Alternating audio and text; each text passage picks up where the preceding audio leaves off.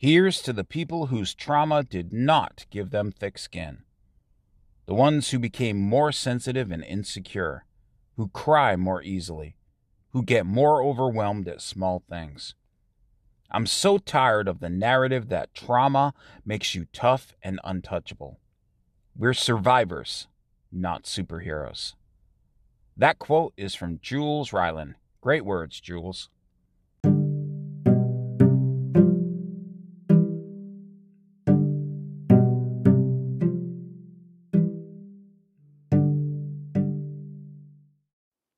Exit Up is dedicated to the misfits, the mess ups, the miss outs, the effed up, the fed up, the throwaways, the lost, the forgotten, and everyone else who's been used and abused by organized religion. No matter who you are or where you are, you are anything but alone. This is your place.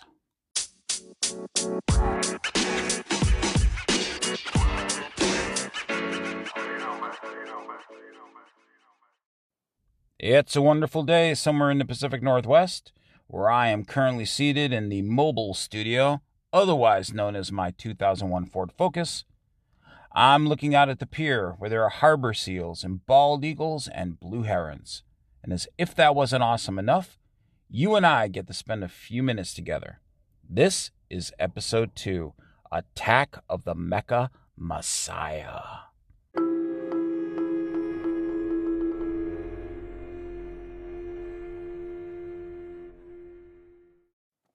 I should probably begin this episode with a little backstory on me. My name is Zawin Green. It wasn't my name at birth, but it is my legal name. I grew up in church, Pentecostal church. I cut my teeth, as the saying goes, on the church pews. According to my mother, the first word I ever spoke as a baby was the name Jesus. She later told me that when I was really young, I came to her one day and informed her that I had had a dream, and that in this dream, Jesus gave me a fishing pole and made me a fisher of men. At three years of age, I was known to go out and about and witness to people, young and old, about Jesus. Years later, I went to Christian school, the notorious ACE school system known as Accelerated Christian education. Believe me, folks, we'll be talking about that horrible school system in later podcasts, but let's continue. At the age of 12, I would sometimes ride my bike around different parts of my city, and I'd go door to door and witness to complete strangers about Jesus. And at the age of 16, I had a street ministry. I was sold out and radical for Jesus. I was a loud and proud Pentecostal. I was so devoted to the cause that I skipped out on my own high school graduation to go on a missions trip, thousands of miles down to Mexico. I sold my car, my souped up Camaro, which Massachusetts people referred to as a Camaro. And on graduation day, when others were walking across a stage in cap and gown, I was staying in what used to be a brothel and doing street ministry to people who didn't even speak my language. Now, let me stop right there. If you think that I'm boasting, I'm really not. That's not my intention at all. I am just letting you know the supreme height of the cliff that I later nosedived off of. Growing up, I loved church. I lived church. I was there for Sunday school, Sunday service, Sunday night, Wednesday night, youth night. I went to Christian schools with Bible studies and chapel services. And even on weekends, my friends and I would walk through the mall talking about Jesus and the Bible. I did the math and I figured out that I have listened to 10,000 sermons in my life. Now, I'm going to be honest with you. I think I can only remember about three of them.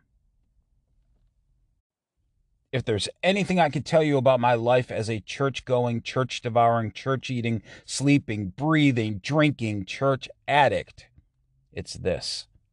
My decades have earned me a doctorate on how not to be a follower of Jesus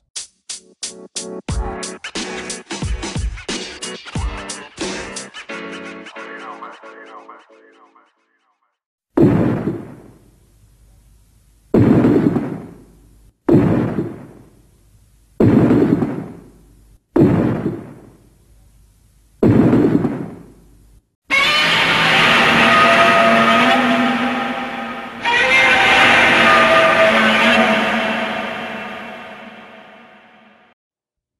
On top of being your friendly neighborhood superhero, I am also proud to be a home care aide. Being a home care aide brings me joy and meaning as I get to help physically and mentally disabled clients live more independent and fulfilling lives. Just a few weeks ago, I had one of my clients over my apartment to watch the new Godzilla vs. Kong movie. It was really, really cool, and I recommend it. In this movie, the two titans, King Kong and Godzilla, battle each other to the death. The plot of the story explains that Godzilla and Kong are titans who have battled historically in the past. An ancient rivalry exists between the primate Kong and Godzilla's dinosaur slash reptile slash amphibian history. Rest assured, in this movie, Kong and Godzilla battle it out several times for supremacy, and just when you think it couldn't get any more badass, another Titan appears on the scene, ready to fight.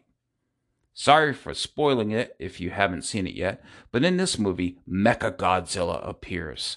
A giant, robotic, militarized version of Godzilla. And let me tell you, this thing was a beast. Mecha Godzilla, stronger and fiercer than even the real Godzilla, quickly tears up the scene, establishes its dominance, makes quick work of destroying anything in its path. The movie was great visually, artistically, creatively. My client was on the edge of his seat the entire movie. It was so cool to see. After the movie, my client asked me which Titan I liked more King Kong or Godzilla. While pondering his question, he informed me that he liked King Kong the best. But then my client asked me another question. He asked me which Godzilla I liked best Mecha Godzilla or the real thing? And for some reason, his question echoed in my mind long after that day ended. The decades of my life have predestined me, if you will, to look at things through a religious light. I can't help it even as I walk away from organized religion, I can't help but continue to see the world through the lens of Christianity, to have the POV, the point of view of someone who views all that is through the eyes of the religious. So, which did I prefer, Godzilla or the mechanical imitation Mecha Godzilla? I could spin that question and ask Christians, who do you prefer? The biblical Jesus as presented in the four Gospels, or the Mecha Messiah, the corporate Pauline creation, the bastardized, mechanized version? You see, I spent my entire youth and young adulthood addicted to church, thinking in my naive, trusting mind that church was the place to go to to learn about Jesus and the best place to go to to learn how to be his follower. I could not have been more wrong.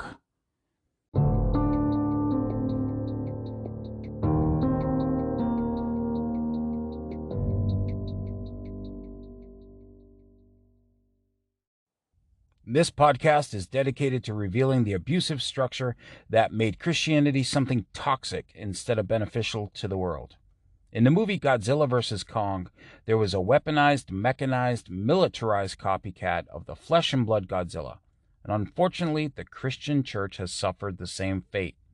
Far from being a belief system in the life and teachings of a holy man and Messiah, the missional church has morphed into the militant church. Webster's dictionary defines the church militant as the Christian church on earth regarded as engaged in a constant warfare against its enemies, the powers of evil. And I wonder, how many of us remember this song from our youth at church? The song says, I may never march in the infantry, ride in the cavalry, shoot the artillery, I may never zoom over the enemy, but I'm in the Lord's army. I'm in the Lord's army.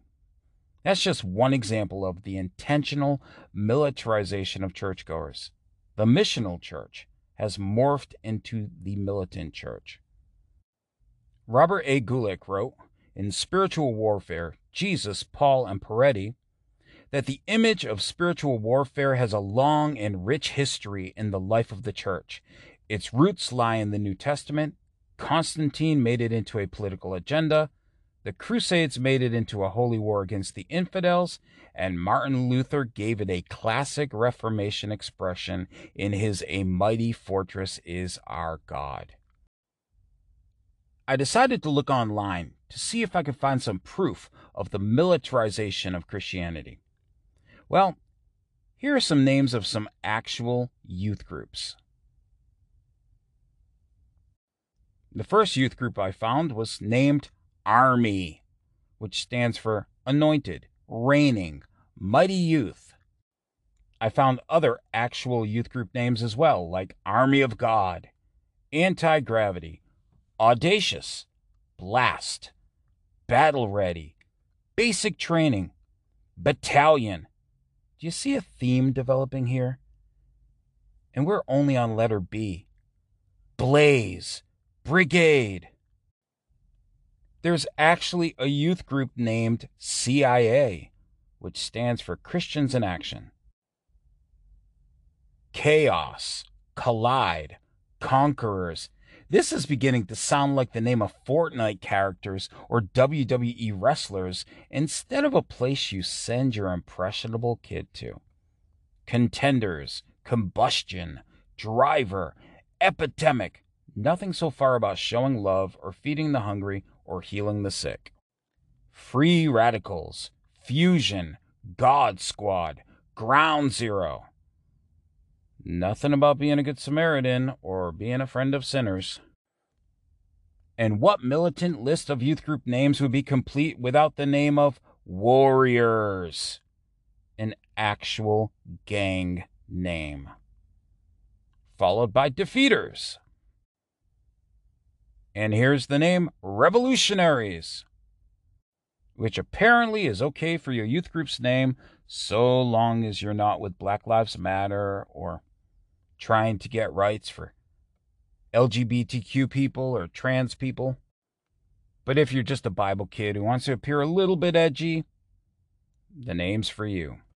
I think the stupidest youth group name I found in my search was Unfaltering Force. I think I looked at a hundred youth group names all over the world. Lots of boasting, lots of bragging, but not one damn word about love. But, folks, that's the way the militant church wants it to be. I could keep going on and on and on, giving you example after example of how church people, especially the young, are being militarized into world hating, God shouting soldiers in the world but not of it, in your face and not ashamed of it. The names and slogans, they make for good shirts, but at the expense of completely missing out on the core message of the Gospels. Just like Mecha Godzilla, the militant church is a mechanical beast. It has a Mecha Messiah as its savior, but unfortunately, this Messiah is nothing like the original.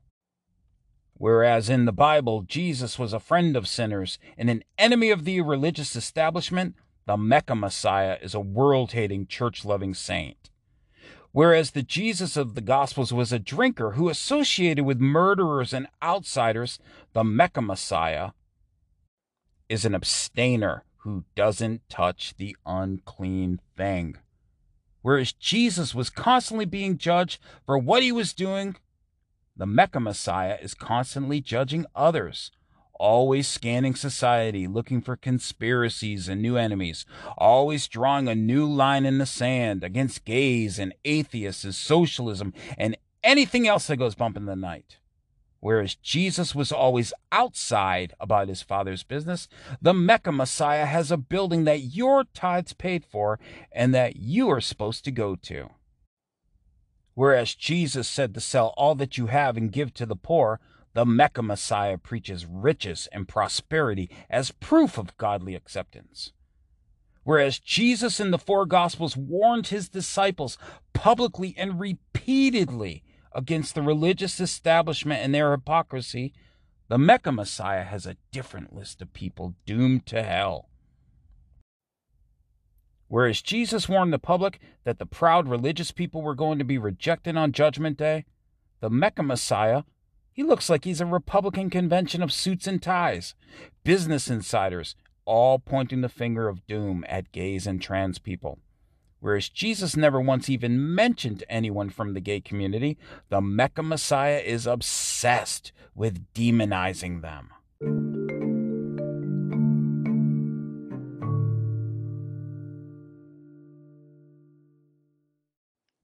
I'm reminded of the words of the notorious Mark Driscoll, former pastor of the now defunct Mars Hill Church in Seattle, a church that I actually lived at for nine months. Mark once said, and I quote, I refuse to worship a Jesus I could beat up. The saddest thing about Mark's ridiculous words is that Jesus didn't have a problem with getting beaten up for Mark. So, Mark, who's the real man, huh?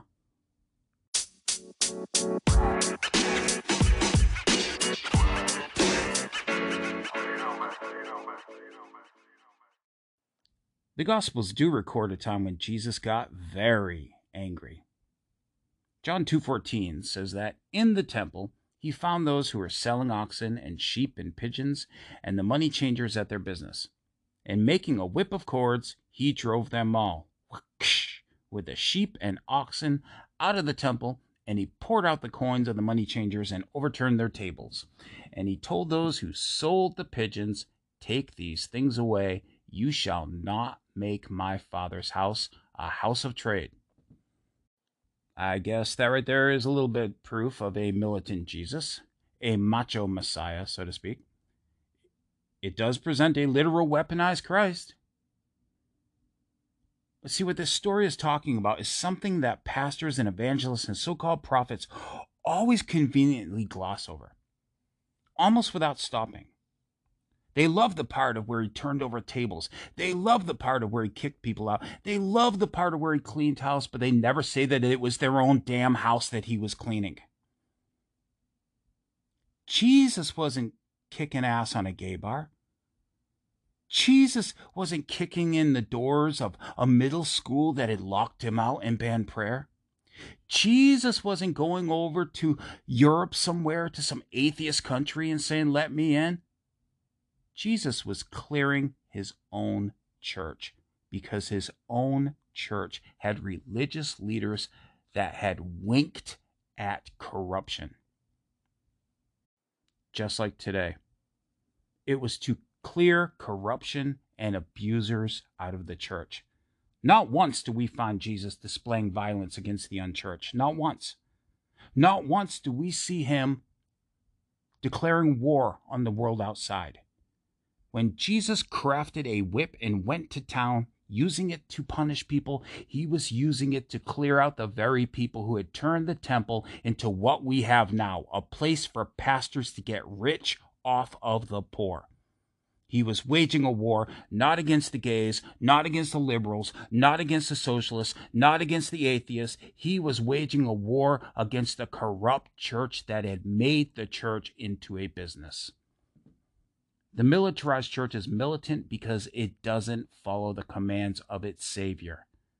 Far from it. It takes its marching orders from the very book that made the religious leaders of the day into the enemies of Jesus.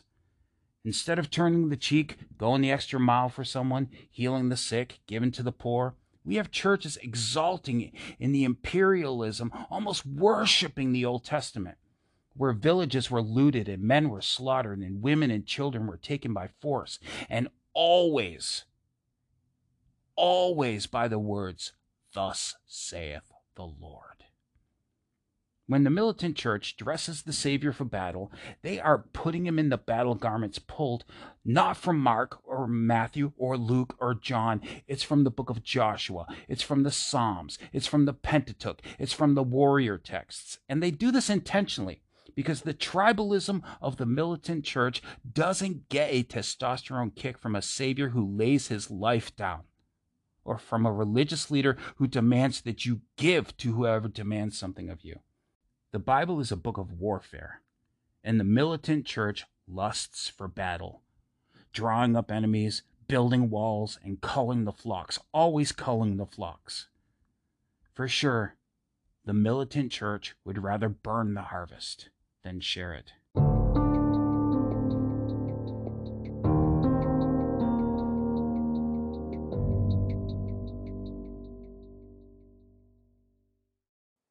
I once knew a pastor from Dartmouth, Massachusetts. He was a really nice guy, and I don't want to tell you his name. But I will tell you this. I used to go to the movies with him, and once I even had the delight of going to see a Broadway musical in Boston with him. It was a really good time. In all those years, I never heard him raise his voice once.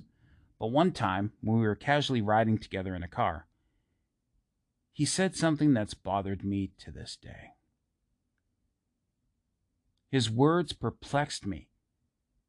They keep coming back to my mind. One day when we were driving, he said, I don't like it when pastors say that we should be like Jesus. Do you? He said, I never tell anyone in my church that they should be like Jesus. I don't think that's good advice. Jesus was a rebel. Jesus stood up against the religious elite. Jesus cleared the temple. I don't want the kids of youth acting like that. Nah, I prefer the Apostle Paul. His words stunned me, and it took a long time for me to realize why. Did you hear what I said? A pastor of a church with a cross on the wall a church that preaches that salvation comes only from Jesus. This church has a pastor who doesn't want people to be like him. Instead of being like Jesus, the author and finisher of their faith, the Alpha, the Omega, the beginning and the end, he'd rather they be like Paul, a man who never met Jesus, a man who never studied under Jesus, a man whose words caused division and separation wherever he went, a man who either wrote or had forgeries written that crushed the spirit of women all over the world. If you are a pastor of a church and you are afraid of the life or the teachings or the actions of Jesus, you might just be in the wrong religion.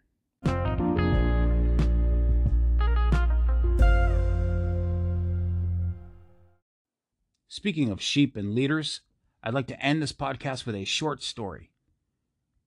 This story comes right from the Gospels and says that after Jesus was arrested, the Roman government agreed that the Jewish public could have a prisoner freed and given back to them. They had a choice. The Roman government was willing to set Jesus free, who was in jail waiting to be crucified.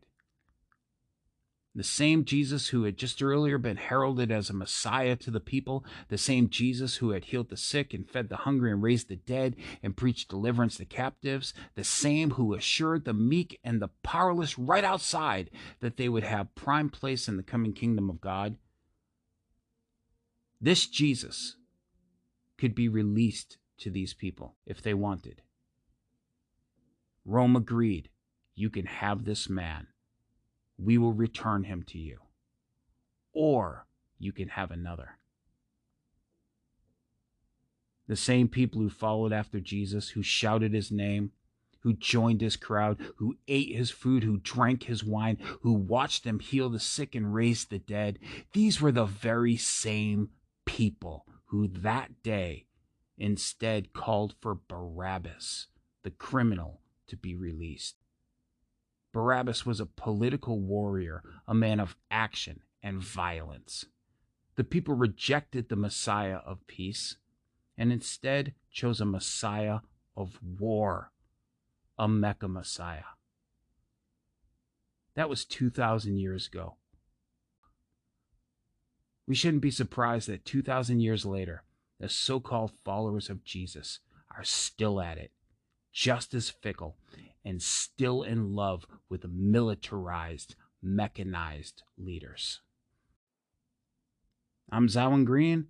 This is Exit Up. Thanks for listening.